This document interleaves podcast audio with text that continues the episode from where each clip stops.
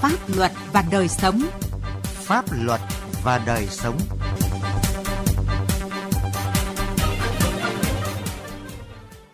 Kính chào quý vị và các bạn. Chương trình Pháp luật và đời sống hôm nay có những nội dung sau.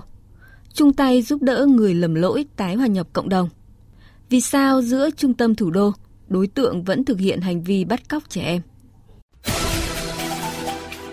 Pháp luật đồng hành.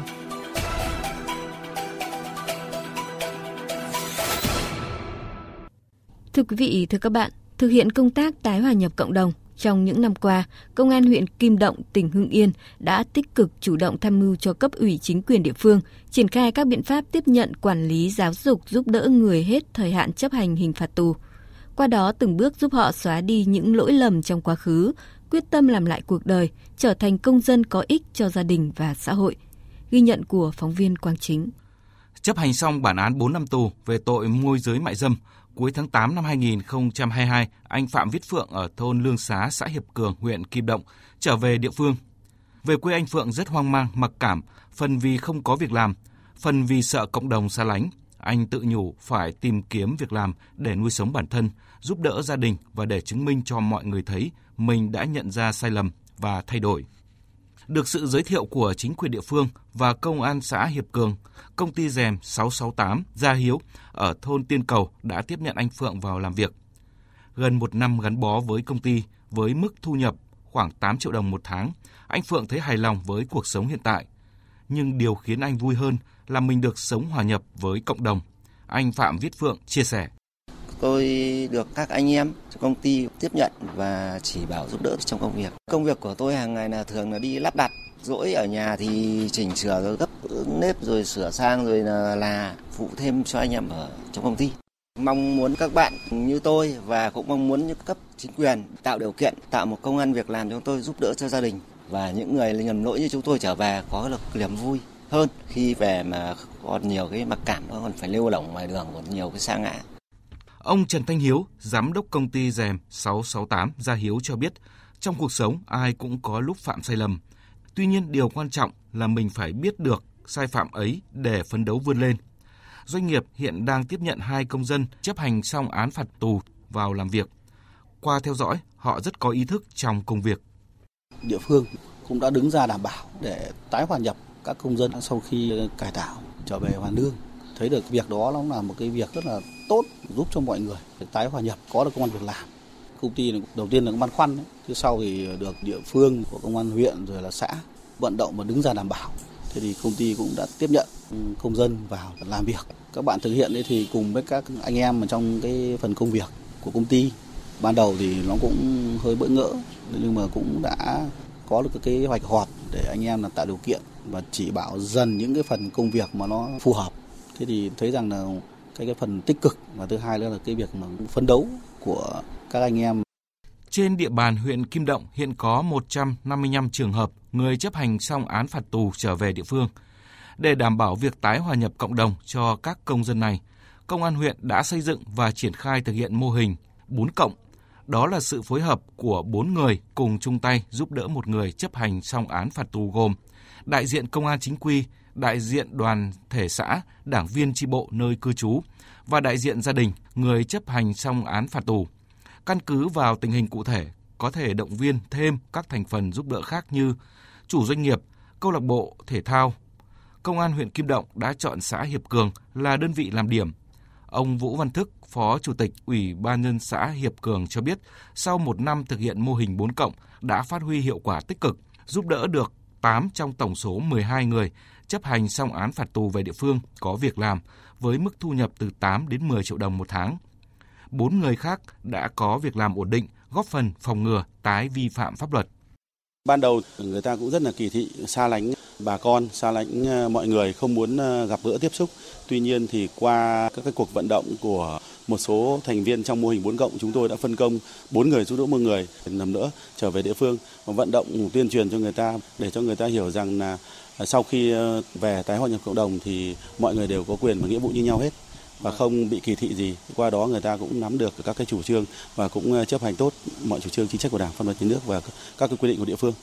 Từ hiệu quả mô hình 4+ ở xã Hiệp Cường, Công an huyện Kim Động đã nhân rộng mô hình này ra tất cả các xã, thị trấn của huyện. Nhờ triển khai hiệu quả công tác tái hòa nhập cộng đồng, nên tỷ lệ tái phạm đối với người chấp hành xong án phạt tù ở Kim Động đã giảm theo từng năm. Đại tá Nguyễn Anh Dũng, trưởng Công an huyện Kim Động cho biết, năm 2020 trên địa bàn huyện có 6 người tái phạm, chiếm 4,5%. Năm 2021, số tái phạm là 5 người, chiếm 3,6%. Năm 2022, số tái phạm là 4 người, chiếm 3,4%. Và 6 tháng đầu năm nay, số người tái phạm chỉ còn 3 người, chiếm 2,7%. Để đảm bảo thực hiện tốt công tác tái hòa nhập cộng đồng, Công an huyện Kim Động đã chỉ đạo công an các xã, thị trấn thực hiện tốt việc tổ chức tiếp nhận, kiểm tra giấy tờ, tạo không khí vui vẻ, động viên họ yên tâm làm ăn, sinh sống để sớm hòa nhập cộng đồng. Tham mưu cấp ủy chính quyền địa phương, phân công các đoàn thể, quần chúng, cá nhân cùng với lực lượng công an tham gia thực hiện tốt việc quản lý, giáo dục, giúp đỡ người chấp hành xong án phạt tù, theo dõi động viên giúp họ tháo gỡ những khó khăn trong quá trình tái hòa nhập cộng đồng. Mô hình 4+ giúp đỡ người chấp hành xong án phạt tù, tái hòa nhập cộng đồng ở huyện Kim Động, tỉnh Hưng Yên là hoạt động mang tính nhân văn sâu sắc, giúp người lầm lỗi phát triển kinh tế, ổn định cuộc sống, trở thành người có ích cho gia đình, xã hội, góp phần phòng ngừa tội phạm, mà còn là tấm gương để những người có quá khứ lỗi lầm phấn đấu vươn lên.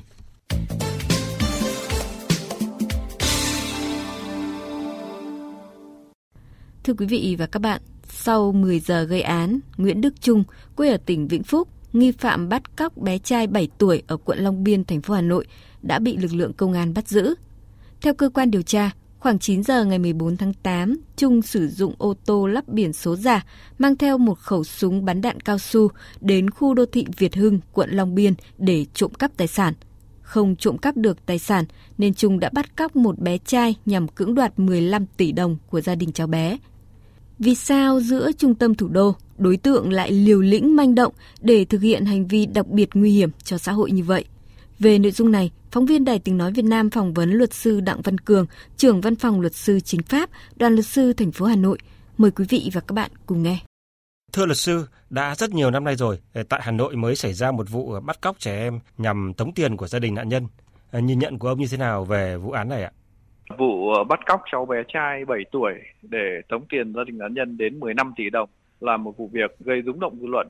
Đối tượng không phải là tội phạm chuyên nghiệp, tuy nhiên là cái hành vi của đối tượng là có tính chất nguy hiểm rất là cao. Thứ hai nữa là có một sự chuẩn bị lên một kịch bản rất là kỹ lưỡng như vậy. Hành vi phạm tội này thể hiện tính chất nguy hiểm. Đối tượng nhắm đến nạn nhân là người có tiền, có điều kiện, cho nên là đã di chuyển đến cái khu vực có những biệt thự sang trọng, có những người mà có khả năng chi trả những khoản tiền mà đối tượng cưỡng đoạt. Thứ hai nữa là cái người bắt cóc ở đây là trẻ em, là cái đối tượng rất dễ bị khống chế. Thứ ba nữa là đối tượng sử dụng biển số xe giả, thậm chí rất có thể là sử dụng sim giác để liên hệ với gia đình nạn nhân. Rồi là đối tượng đi lòng vòng qua nhiều các cái địa phương và liên tục thay đổi địa điểm. Rồi tiếp nữa là đối tượng chuẩn bị cả súng bắn đạn cao su. Những điều này cho thấy rằng rõ ràng là cái sự chuẩn bị lên kịch bản rất là kỹ lưỡng, tinh vi và rất là nguy hiểm. Nếu như nạn nhân mà chấp nhận cái việc đó và không báo cáo với cơ quan chức năng thì rõ ràng là cái thiệt hại rất lớn đã xảy ra. Theo điều tra ban đầu thì do nợ nần nên đối tượng nảy sinh ý định bắt cóc trẻ em để đòi tiền chuộc. Tuy nhiên, theo luật sư thì còn một cái nguyên nhân nào sâu xa hơn không? Bởi nếu viện lý do túng thiếu để thực hiện hành vi rất là manh động và đặc biệt nguy hiểm cho xã hội như vậy thì rất là đáng lo ngại. Cái hành vi bắt cóc nhằm chiếm đoạt tài sản là một chuỗi các hành vi vi phạm pháp luật, xâm phạm đến nhiều khách thể pháp luật hình sự bảo vệ mà có thể tách ra thành những tội độc lập. Tuy nhiên là tất cả sâu chuỗi lại thì Bộ luật hình sự quy định đó là tội bắt cóc nhằm chiếm đoạt tài sản. Thông tin ban đầu thì đối tượng cho biết rằng là do nợ nần nên đối tượng được thực hiện hành vi này. Ở đây rõ ràng đối tượng hoàn toàn có thể nhận thức được tính chất nguy hiểm của hành vi của mình, là đe dọa đến nạn nhân, rồi đe dọa đến gia đình nạn nhân, rồi xâm phạm đến quyền sở hữu tài sản, thậm chí là còn có thể xảy ra án mạng nếu như hai bên xung đột. Cái sự nguy hiểm cao độ như vậy mà chỉ vin một lý do là do nợ nần thì tôi cho rằng không thuyết phục. Cái nguyên nhân sâu xa ở đây để đối tượng thực hiện hành vi phạm tội là ý thức coi thường pháp luật, coi thường tính mạng, sức khỏe, tài sản của người khác và cái sự ích kỷ chỉ vì muốn có lợi ích, muốn có tiền bạc, muốn chiếm đoạt cái thành quả lao động của người khác mà sẵn sàng thực hiện cái hành vi có thể xâm phạm đến tính mạng, sức khỏe của người khác. Và đặc biệt là cái hành vi bắt cóc trẻ em sẽ tạo ra cái sự hoang mang trong dư luận xã hội.